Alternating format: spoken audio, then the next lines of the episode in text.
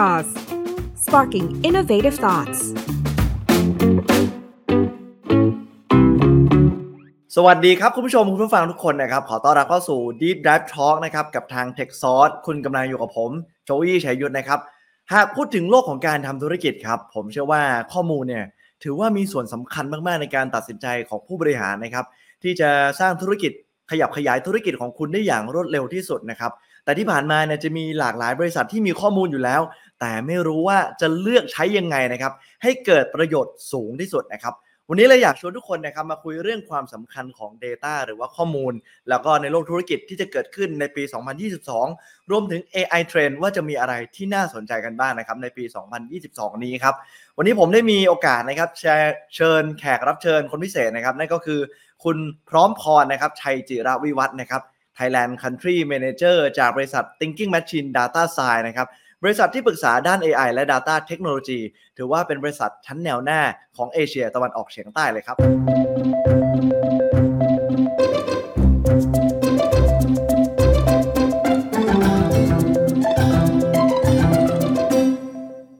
สวัสดีค่ะ สวัสดีค่ะก่อนอื่นเนี่ยจะขออนุญาตเรียกว่าคุณมุกแล้วกันนะครับ เราจะได้คุยกันแบบสบายๆนะครับ คุณมุก ได้เลยค่ะอ่าให้คุณมุกแนะนำตัวอย่างเป็นทางการอีกสักครั้งดีกว่าครับ คืออย่างที่ที่คุณโจอีบอกค่ะ ก็คือชื่อมุกนะคะ พร้อมพรนะ เป็น country manager ให้กับ thinking machine data science ค่ะ ก็คืออม thinking machine นะคะ เราเป็นบริษัทอ่าเหมือนเป็นกึ่ง consult แล้วก็เป็นคนที่ลงระบบ implement ให้กับลูกค้าด้วยนะ โดยที่เรามีอ่าสาขาอยู่ทั้งที่สิงคโปร์ฟิลิปปินส์แล้วก็ปีนี้เราเข้ามาที่ไทยเป็นปีแรกค่ะ เราก็จะ partner กับบริษัทอ่า corporate ที่เขาอยากจะ เอาเรื่องของ AI เรื่องของ Data Science เข้ามาปรับประยุกต์ใช้เข้ากับองค์กรของเขานะ โดยที่เรามีลูกค้าทั้งไม่ว่าจะเป็นลูกค้าฝั่งเอกชน หรือว่าลูกค้าอืมอย่างอ่าทางฝั่ง NGO นะ อย่างอ่า UNICEF UNDP อืมก็เป็นลูกค้าของเราด้วย ซึ่งในแง่ของ AI Data Science ค่ะ มันมีมุมมองที่ที่หลากหลายมาก ๆ ที่เราเอามาปรับใช้ได้ ไม่ว่าจะเป็นคุณจะเป็น NGO หรือว่าจะเป็นบริษัทเอกชนขนาดเล็กขนาดใหญ่ มันก็มีประโยชน์ ทั้งหมดเลยค่ะ ทีนี้ผมอยากให้ช่วยเล่าให้ฟังหน่อยครับว่าเออในปี 2022 นี้ครับในด้าน AI และ Data มันจะมีอืมความสำคัญต่อการทำธุรกิจเนี่ย ยังไงกันบ้างครับ ก่อนอื่นจะขอเกริ่นก่อนนิดนึงว่าจริง ๆ แล้วอย่าง AI หรือว่า Data Science อะค่ะ มันเป็นเทรนด์ที่มีมานานแล้วแต่คำว่า AI คำเนี้ย Artificial Intelligence นะคะ มันมีมาตั้งแต่ปี 1955 เชื่อไหมคะ คือเก่าแก่มาก ๆ คือทั้งมุกใช่เองทั้งพี่โจอี้คนฟังยังไม่มีใครเกิดนะ1955 คือครับ AI อะมันมันมันเป็นเทคนิคที่แบบเก่าแก่มาก แต่ว่ามันเพิ่งมาบูมช่วงปีเนี้ยคนพูดถึง AI อืมประมาณแบบ สี่ห้าปีนี้เองเนาะเพราะว่ามันมันมีปัจจัยหลักๆอยู่ 3 อันด้วยกันนะคุณโจอี้ตั้งแต่เรื่องของตัว Big Data นะคะคือทุกวันนี้อืมเรามีอินอินเทอร์เน็ต เรามีสมาร์ทโฟน เรามีโซเชียลมีเดียเนาะซึ่งทุกครั้งที่เราเล่นโซเชียลมีเดียหรือว่าเอ่อซื้อของ transaction ผ่านระบบ e-wallet อะไรก็ตามนะคะมันเกิด Data ขึ้นมาปริมาณมหาศาลเลย ในทุกๆ1วินาทีเนี่ยเรา generate data กันเป็นแบบหลักล้านล้าน data เนาะซึ่งอันเนี้ยเป็นปัจจัยแรกมันสำคัญตรงที่ว่าตัว AI อะค่ะเขาต้องการข้อมูลเยอะมากมา train โมเดลเนาะทำให้มันแบบมีประสิทธิภาพมากขึ้นเนาะอันนี้อืมเป็นอันแรกแล้วก็อันที่สองอะค่ะคือเป็นเรื่องของ cloud ซึ่งระบบ cloud เองเนี่ยก็เป็นช่วงปีหลังๆ เนี้ยเขาเขา advance ขึ้นไปมาก ไม่ว่าจะเป็นตัวอ่า Google Cloud ตัว AWS ของ Amazon หรือว่าตัว Cloud ของ Microsoft อย่างตัว Azure เนอะซึ่งพอมีครับ Cloud อะค่ะ ความสำคัญก็คือมันทำให้เรา train โมเดลง่ายขึ้น แล้วก็เมื่อก่อนเนี่ยนึกภาพว่าเราจะทำโมเดลตัวหนึ่งมันต้องใช้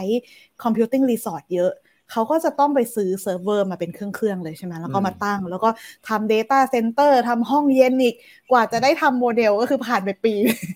ก็คือมันใช้เวลามันนานมันยากมากใช่ค่ะ ทีนี้ครัอบมี cloud เนี่ยทุกอย่างก็เร็วหมดนะคะไม่ว่าจะอืมเป็นเดี๋ยวนี้น้องๆ มหาลัยที่เรียนเรื่อง AI ก็ทำโมเดลเองได้แล้ว เพราะเขาก็แค่เข้าไปในอืมล็อกอินผ่าน Google Cloud ทำโมเดลเอรับได้เนาะอืมทีนี้อันที่ 3 ปัจจัยสุดท้ายที่ทำให้ AI มันบูมมากๆค่ะ ก็คือเรื่องของ เรื่องของ advanced algorithm หรือว่า tools ต่างๆคือมันบวกกันพอเรามี big data เรามี cloud เรามีคนที่เข้ามาใน community นี้เยอะขึ้นเรื่อยๆนะคะ ทางบริษัทใหญ่ ๆ เองเนี่ยเขาก็ invest แล้วก็ให้นักพัฒนาเนี่ยช่วยกันคิด algorithm ใหม่ๆ ช่วยกันคิด tool ใหม่ๆ แล้ว tool พวกเนี้ยหลาย ๆ ครั้งอะค่ะ มันเป็น tool ที่ open source หมายความว่ามันฟรี แล้วใครจะเข้าไปใช้งานก็ได้อย่างเช่นอย่างของ Google เขาก็จะมี TensorFlow ใช่ไหมคะอืมหรือว่าจะมีเจ้าอื่นของ PyTorch ของ Facebook ก็จะมี tool ที่เราเอามาใช้งานทำ AI โมเดลได้ด้วยตัวเองอืมทีเนี้ยค่ะ พอพอมี 3 อย่างเนี้ยมันทำให้ AI มันบูมขึ้นมามาก ๆ เลยช่วงประมาณสี่ห้าปีนี้ แล้วก็คนก็เข้ามาทำงานใน field นี้เยอะขึ้น ฝั่ง corporate ฝั่งอ่า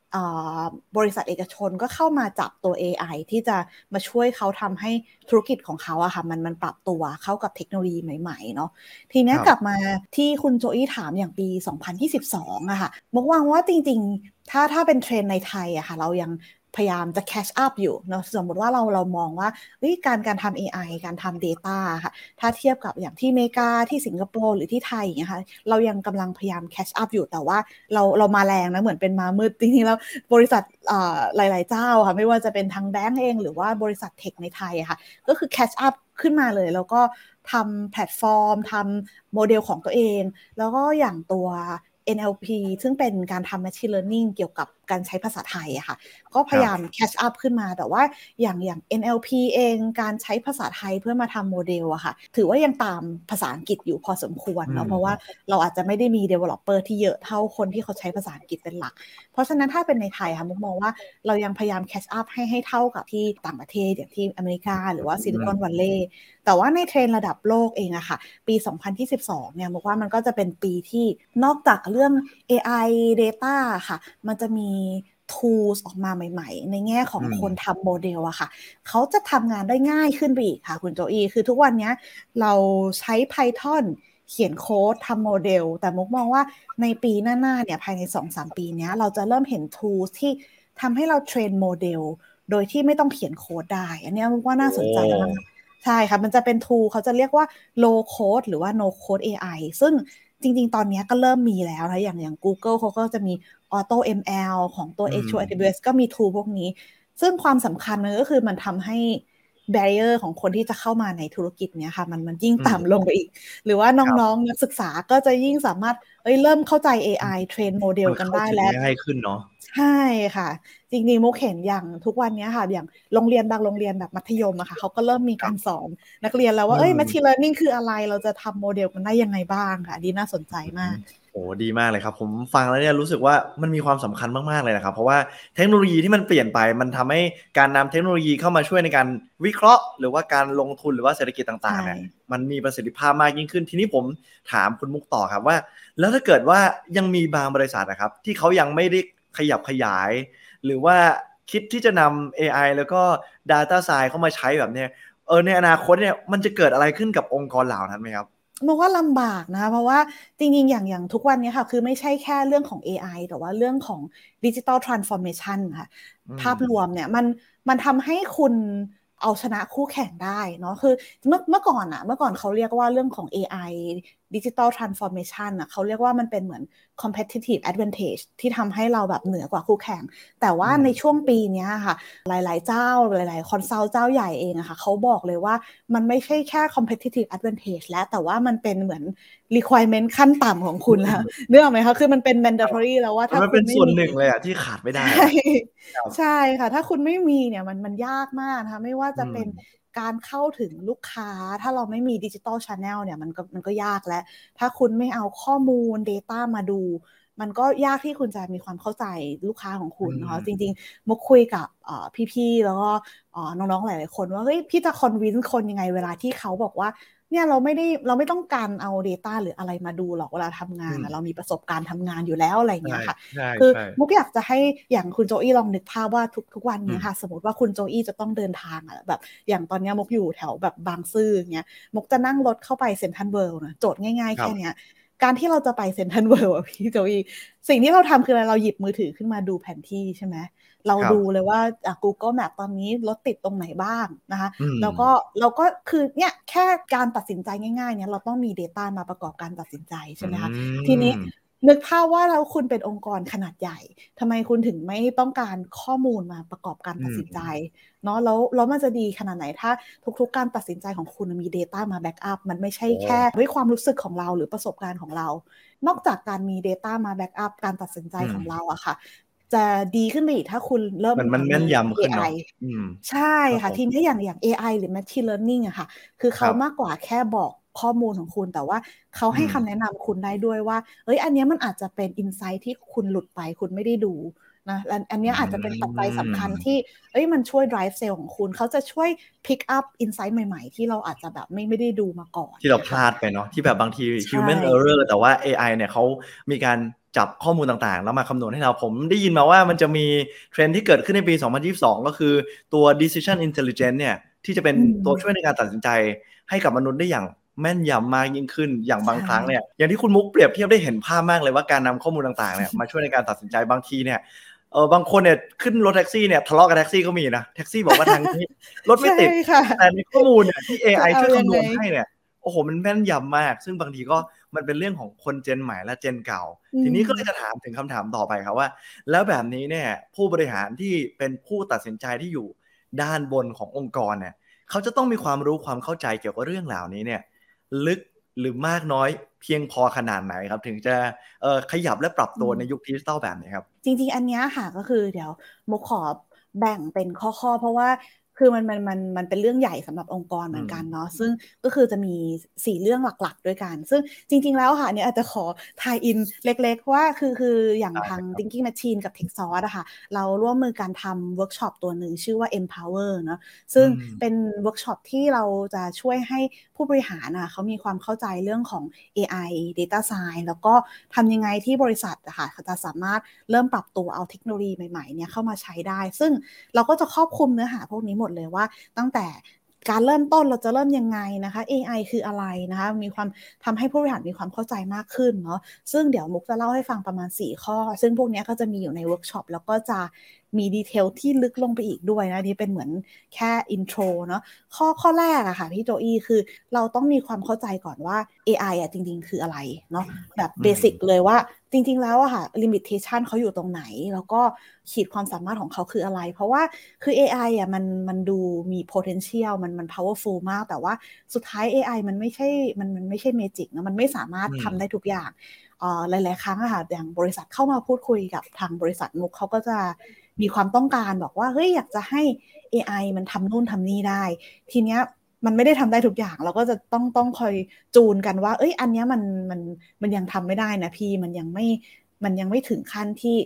เอไอจะทำหรือว่าบางครั้งอะค่ะบางโจทย์เนี่ยมุกมองว่า AI อาจจะไม่ใช่คำตอบของทุกอย่าง บางทีการมี Database ธรรมดา การมี Data Platform เนี่ยค่ะอาจจะสำคัญกว่า หรือว่าบางครั้งอะค่ะ พอเทียบกันเรื่องของคอสหรือ value แล้วอะค่ะ ด้วยเทคนิคของมันตัวนี้มันอาจจะยังแพงไป เราอาจจะยังต้องใช้เทคนิคอื่นก่อนนะอันนี้คือข้อแรกคือเราต้องเข้าใจว่า AI คืออะไรแล้วก็ลิมิเตชันของเขาหรือว่าความสามารถของเขาเนี่ยมันเหมาะกับการทำอะไรบ้าง ค่ะอันนี้อันนี้คือข้อแรกเนาะส่วนต่อมาค่ะ ข้อที่ 2 จะเป็นเรื่องของการวางกลยุทธ์ และเรื่องของ strategy ว่าสมมติว่าเราเป็นองค์กรขนาดใหญ่เนี่ยเรามีปัญหามีโจทย์ที่อยากจะทำ AI data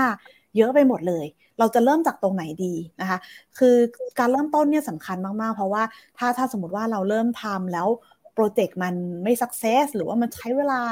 นานจนเกินไปอะค่ะ มันจะหนึ่งเลยคอสมันเยอะ ทีนี้ข้อที่2ก็คือว่ามันมันค่อนข้างทำลายขวัญกำลังใจของคนในองค์กรประมาณหนึ่งนึกภาพบอกไหมคะ แล้วก็คือเวลาทำ AI data science อะค่ะ มันจะเป็นโปรเจกต์ที่เราต้องการเรื่องของ change management หรือว่าการดูแล culture ขององค์กรด้วยทีเนี้ยโจทย์แรกๆมันต้องเป็นโจทย์ที่ทำให้เฮ้ยคนเขาเข้าใจว่า บริษัทกำลังพยายามทำอะไรด้วยไม่ไม่ใช่แค่ว่าโอเค เราเลือกโจทย์มาทำแต่ว่าเราต้อง educate คนในองค์กรด้วยว่า พอมี AI ปุ๊บมันจะเข้ามาช่วยเราทำงานยังไงนะคะ แล้วก็มันมีประโยชน์กับคนในองค์กรยังไงนะคะอันนี้อันนี้คือข้อสำคัญ เพราะฉะนั้นเนี่ยเราก็จะมี framework ในในเวิร์กช็อปเราก็จะมี framework ให้เลยว่า โอเค ถ้าเราจะต้องเลือก use case มา prioritize ในการทำเวิร์กช็อปอะค่ะ เราจะเลือกอันไหนก่อนหลังดี ซึ่งจริงๆ framework ถ้าถ้าแชร์เร็วเนี่ย มันก็คือหลักๆ ก็คือดูว่า value ของโปรเจกต์ เป็นยังไงบ้าง แล้วก็ effort ที่จะเอามาทำเนี่ยเป็นยังไง เรา balance กันระหว่าง value กับ effort เนาะอันนี้ค่ะก็คือเราก็จะลงลึกให้ฟัง แล้วก็อย่างการประเมิน value ของตัว AI หรือ Data Project อะค่ะ ก็คือจะมี detail ที่เรามาเรียนรู้กันเพิ่มเติมได้ด้วยนะคะ อันนี้อันที่2เนาะอันที่ 3 ค่ะ ก็จะเป็นเรื่องของ Infrastructure และตัว Cloud Data Platform ว่า เขาคืออะไรคือคืออย่างนี้ค่ะคุณโจยคือหลายครั้งอะค่ะลูกค้าเข้ามาอยากทำ AI ใช่ไหมฉันอยากจะมีโมเดลที่ช่วยประเมินยอดขายประเมินดีมานของลูกค้า แต่ว่าเรายังไม่ได้มีตัว infrastructure ซึ่งซึ่งตัว cloud data platform อะค่ะมันเป็นพื้นฐานสำคัญของการทำ AI คือ นึกภาพว่าเราจะต้องมีเหมือนเป็น database กลางตัวหนึ่งที่ data ทั้งหมดอะค่ะเขาต้องไหลมารวมกัน เนาะแล้วก็มันก็จะทำให้เราทำ AI ต่อยอดไปได้เพิ่มเติม อันนี้ค่ะ Cloud Data Platform เองค่ะ ก็มีความคอมเพล็กซ์ของมันอยู่ เราจะได้ยินเทอมอย่าง Data Lake Data Warehouse ตัว Tools การทำ Data Pipeline ETL หรือไปจนถึงเดี๋ยวนี้ก็จะมีคนพูดว่าเอ้ย ML Ops คืออะไร อันนี้ก็คือจะอยู่ในเรื่องของตัว Cloud Data Platform ทั้งหมดเลย ซึ่งเราก็จะมีรายละเอียดให้ว่า เอ้ยมันแตกต่างกันยังไง เจ้าไหนเขามี tools อะไรเขา offer ให้เราบ้างนะคะ ก็คือมาลงรายละเอียดกันแล้วก็สุดท้ายข้อที่4นะคะยาวนิดนึงข้อสุดท้ายค่ะที่ที่สำคัญเลยก็คือเรื่องของตัว cultural change เนาะแล้วก็ cultural change มันจะรวมไปถึงว่า ถ้าเราจะสร้างทีมอะค่ะ data ทีมในองค์กรของเราเราจะทำยังไง หรือว่าถ้าเกิดว่าเราจะต้องเริ่ม recruit talent นะคะ tech talent ให้เข้ามาทำงานกับเราเนี่ยเราจะทำยังไงบ้าง ซึ่ง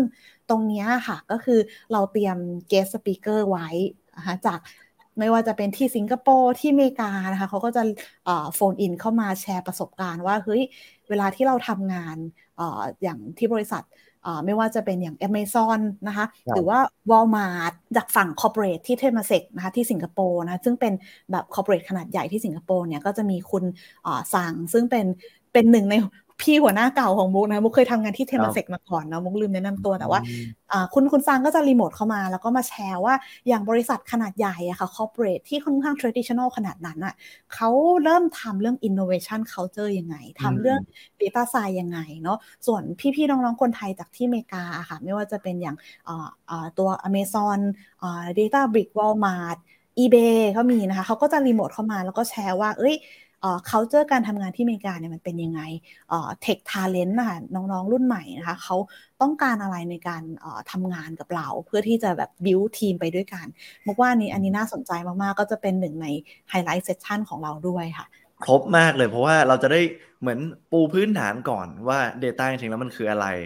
limit ของมันใช้งานได้แค่ไหน แล้วก็เออมีการสอนแล้วก็เหมือนมีการ train ว่าการที่จะนำ Data เหล่านี้ไปใช้เกิดประโยชน์สูงสุด กับแต่ละบริษัทจะเหมาะสมในด้านใดเนี่ยผมมองว่าพอคนที่ได้เข้ามาอบรมในคอร์สนี้เนี่ยกลับออกไปเนี่ยจะเข้าใจเรื่องนี้มากขึ้น แล้วก็นำไปใช้ได้อย่างมีประสิทธิภาพมากยิ่งขึ้น แต่บางบริษัทขออนุญาตย้อนกลับไป สมมติว่าบางบริษัทเนี่ยยังไม่เคยได้มีทำการ train อะไรแบบนี้เกิดขึ้นนะครับ เออคุณมุกมีข้อควรระวังหรือว่าหลุมพรางอะไรไหมครับ ที่คนส่วนใหญ่ที่นำ AI Data Science เข้ามาใช้หรือว่าในการทำ Data Project เนี่ย แล้วมันเกิดข้อผิดพลาดหรือว่าเราควรจะมีคำแนะนำพวกเขายังไงบ้างครับ อันนี้ก็น่าสนใจจริง ๆ มุกเคยอ่านมันจะมี research จากทาง Gartner อะค่ะว่า เวลาที่สมมติว่าเราไป survey corporate อะค่ะว่าเฮ้ยคุณเริ่มทำ data transformation หรือว่าเอา AI มา apply กับธุรกิจคุณหรือยังอะค่ะ บริษัทกว่า 80%เนี่ยเขาจะบอกว่าเฮ้ยมีการเริ่มทำแล้ว เนี่ยเรามีแผนว่าเราจะเริ่มทำ AI data science เอามาปรับให้เข้ากับองค์กรเนาะแต่ว่าพอเราถามลงไปลึกๆอะค่ะ ใน 80%ของบริษัทนั้นอะมีบริษัทแค่ประมาณ 20%เท่านั้นเองที่เขาสามารถ deploy แอปพลิเคชันตัวนี้ให้เกิดขึ้นจริงได้เนาะทีเนี้ยแก็บระหว่างการแพลนไปจนถึงการ deploy จริงๆอะค่ะมันเกิดอะไรขึ้นคือมันมีความยากอยู่หลายจุดค่ะ คือเมื่อว่าจุดจุดแรกเลยอะค่ะ คือตั้งแต่ที่เราเริ่ม plan และคือ จริงๆ ไม่ว่าจะเป็นโปรเจกต์ซอฟต์แวร์ digital transformation ไปจนถึง AI อะค่ะมุกอยากจะให้เราเอาคอนเซปต์ของของเรื่องของ AI เข้ามาปรับใช้เนาะคือสมมติว่าเราจะทำโปรเจกต์เรามี requirement เราอยากได้นู่นนี่นั่นเยอะไปหมดเลยค่ะ แต่ว่า day one อะจุดเริ่มต้นของเราอะค่ะ คือให้เราเริ่มจากตัว project ที่เหมือนมันเป็นเป็น quick win นะเป็นเป็นเป็น proof of concept เป็นอ่อ มันจะมีเทอมหลายตัวที่เรียกไม่ว่าจะเป็น MVP คือคือในตัวหลักๆอะค่ะ ก็คือว่าพยายาม scope project ให้มันเป็นขนาดที่กำลังพอเหมาะเล็กๆ จุดง่ายๆก่อน แล้วค่อยๆ ไปทีละ step อะไรแบบนี้ป่ะครับใช่ใช่ค่ะ เพราะว่าไม่อย่างนั้นนะคะ สมมติว่าคือมันมันจะมีถ้าเคยเคยเห็นแผนภาพของเอจายเขาจะมีแผนภาพเลยว่าสมมติว่าคุณอยากจะ เปลี่ยนองค์กรทำให้องค์กรของคุณเคลื่อนที่ไปข้างหน้าเร็วขึ้น แบบแรกนะคะแบบ waterfall สิ่งที่เขาพยายามจะทำคือ สมมติว่าคุณอยากจะได้รถคันหนึ่งอะคุณก็จะแพลนไปเลยว่าโอเค ภายในสี่ห้าปีเนี่ยฉันจะต้องมีรถหนึ่งคัน ปีแรกฉันจะทำล้อ ปีที่สองฉันจะทำแบบเพลาค่อยๆทำทีละส่วนจนอัปีสุดท้ายได้รถซึ่งถามว่ามันผิดไหมมันมันไม่ผิดแต่ว่ามันต้องใช้เวลาต้องสี่ห้าปีแล้วระหว่างทางนะคะคุณได้ชิ้นส่วน เล็กๆน้อยๆซึ่งมันยังไม่ได้มีผลลัพธ์ที่ชัดเจนนะคะในในขณะเดียวกันจะดีกว่าไหมถ้าสมมติว่าโอเคปลายทาง อันนี้เป็นแบบแบบเปรียบเทียบเฉยๆนะคะคือสมมติปลายทางคุณอยากได้รถอะปีแรกสิ่งที่คุณควรจะทำอะค่ะเราลองมาทำอ่าสเก็ตบอร์ดกันก่อนนี่หรอไหมคะอ่าทีนี้คือสเก็ตบอร์ดคือมันทำให้เรารู้ว่า เอ้ย มันมันอาจจะ effort ไม่ต้องเยอะมาก แต่ว่าเราเคลื่อนที่ไปได้เร็วขึ้นแล้ว ด้วย tools ที่ ความสามารถเขากำลังดี อาจจะไม่ได้ perfect แต่ว่าอย่างน้อยเรามีของออก เรามี value ที่เราส่งไปถึงทางฝั่ง business ได้นะคะอาจจะไม่ได้ integrate กันครบ loop แต่ว่ามันมีของออก แล้วก็มี value ที่ชัดเจนเนาะซึ่งแล้วถ้าเรามี project ลักษณะนี้ค่ะ ค่อย ๆทำไปเรื่อยๆเนาะจนถึงจุดหนึ่งเนี่ยมันก็จะเริ่มพิสูจน์แล้วว่าโอเคด้วยเนาะใช่ใช่เราก็จะมีความเข้าใจด้วยคนในองค์กรก็จะเห็นภาพว่าเฮ้ยการทำโปรเจกต์ AI มันมันมันเป็นอย่างนี้นะคะ มันจะมีแวลูกับเราแบบนี้ พอเราทำควิกวินไปสักอะสักสามสี่โปรเจกต์แล้วกันเนาะแล้วก็เราก็เริ่มมามองภาพใหญ่มากขึ้น แล้วก็เนี่ยค่ะอย่างอย่างที่บอกว่าลองอมาดูเรื่องของ Data Platform ทำยังไงให้ระบบทุกระบบของเราเขาอินทิเกรตกันนะคะแล้วก็สามารถฟีดข้อมูลเข้ามาทำตัว automation ได้ชัดเจนขึ้น แต่ว่าตัว integration ที่ครบ loop แบบนี้ค่ะมุกวางว่าอยากให้เป็นเหมือนเป็น priority ที่ที่ 2 หรือ 3 แต่ว่า phase แรกๆอะค่ะเราพยายามทำ ตัวของเป็น quick win ออกมาก่อน ให้คนในองค์กรเราเห็นภาพก่อน อันอันนี้เป็นเป็นอันแรกค่ะแล้วอีกอันนึงที่มุกว่าสำคัญมาก ๆ ซึ่งคนไม่ค่อยพูดถึงคือเรื่องของการทำ data governance data governance นะคะคือมันเป็นศัพท์ที่เอาง่ายๆ คือว่าเหมือนเราจะต้องมี framework ให้คนในองค์กรนิดนึงว่าชุดข้อมูลแต่ละชุดอะค่ะ ใครสามารถเข้าถึงได้บ้าง แล้วก็ตัวข้อมูลที่เรามีอยู่ตอนนี้มันมีอะไรบ้างอยู่ที่ไหนนะคะ คือช่วยกัน list ออกมาให้หมด แล้วก็ list เรื่องของ access ต่างๆ ใครเห็นอะไรได้บ้าง เพราะว่าหลาย ๆ ครั้งอะค่ะ ยิ่งช่วงนี้เรามีเรื่องกฎหมายคุ้มครองเรื่องของข้อมูลของผู้บริโภคเนาะคือมันก็จะมีความสำคัญว่า เอ้ยใครเห็นอะไร ใครควรจะมี permission เห็นอะไรได้บ้าง แต่ละ department เขาควรจะได้ข้อมูลอะไร อันนี้ก็จะมีเรื่องของ data governance เข้ามาเกี่ยว ซึ่งอาจจะในเฟสแรก ๆ ที่เราทำ quick win กันค่ะอาจจะยังแบบอาจจะลองลิสต์มาก่อนแต่ว่ายังไม่ได้ต้องครบทุกอย่างแต่ว่าพอเราเริ่มจะทำ data platform สเกลให้ใหญ่ขึ้นนะคะเราต้องคิดถึงเรื่องของ data governance ด้วยค่ะ อืม ผมเห็นด้วยเลยครับ เพราะว่าบางทีเนี่ยเออ คนที่เริ่มต้นใหม่เนี่ยอาจจะยังไม่รู้ว่าจะเลือกใช้อะไร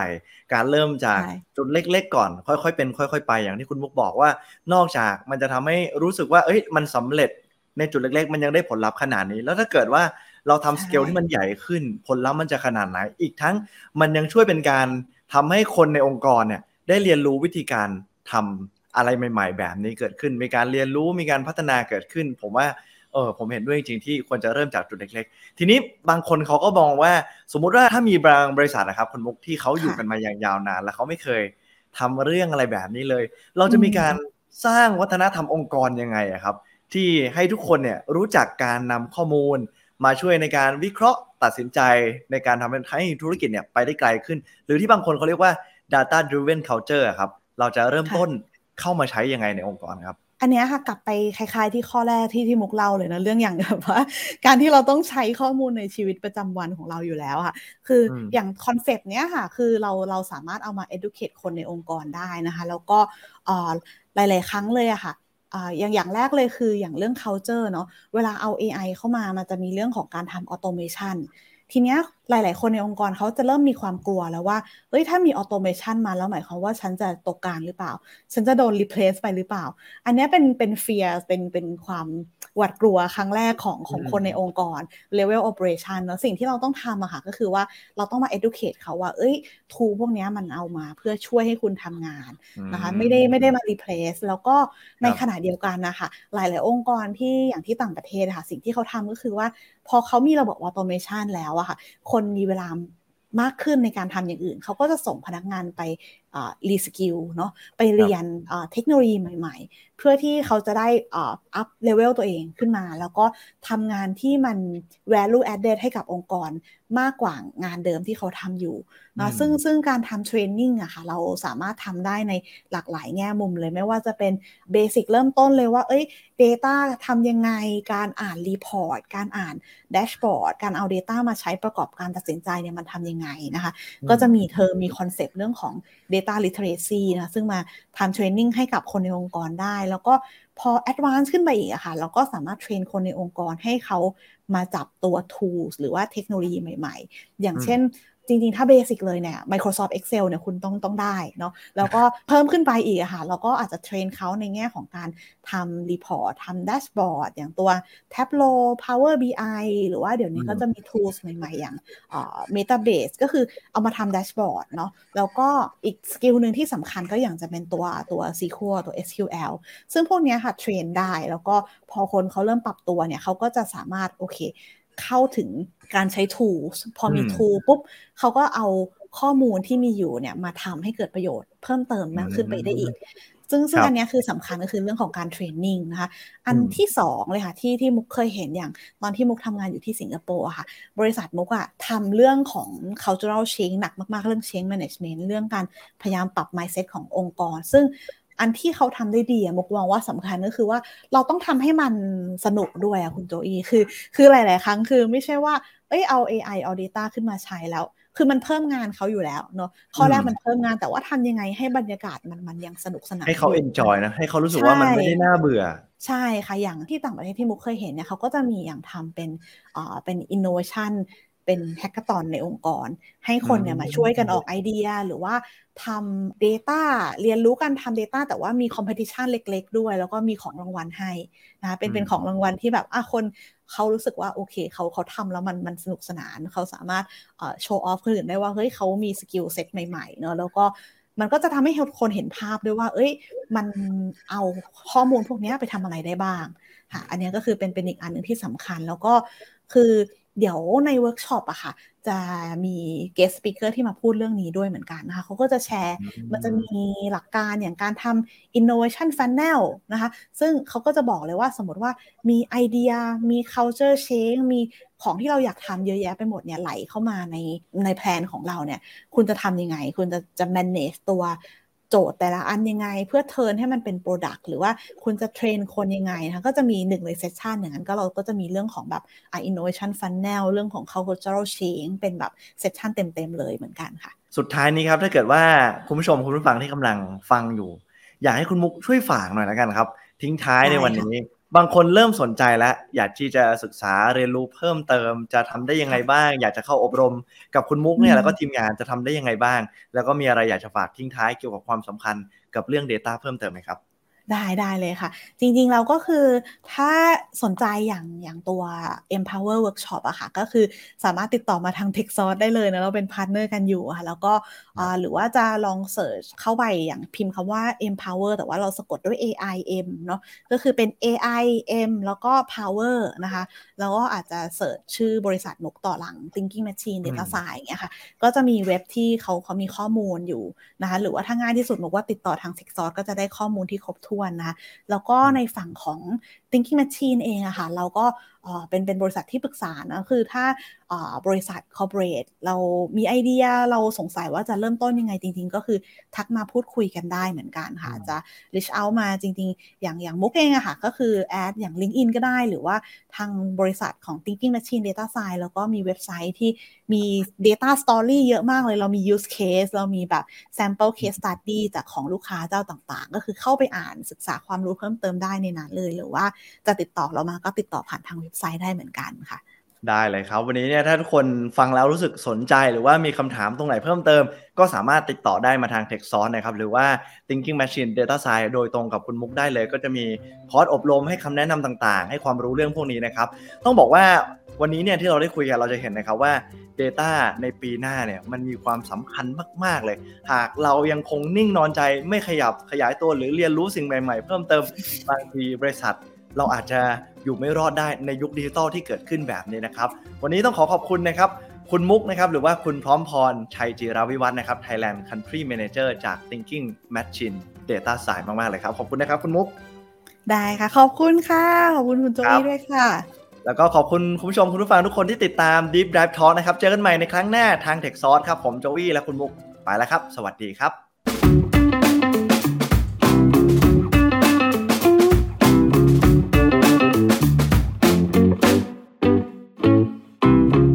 Sauce, sparking innovative thoughts.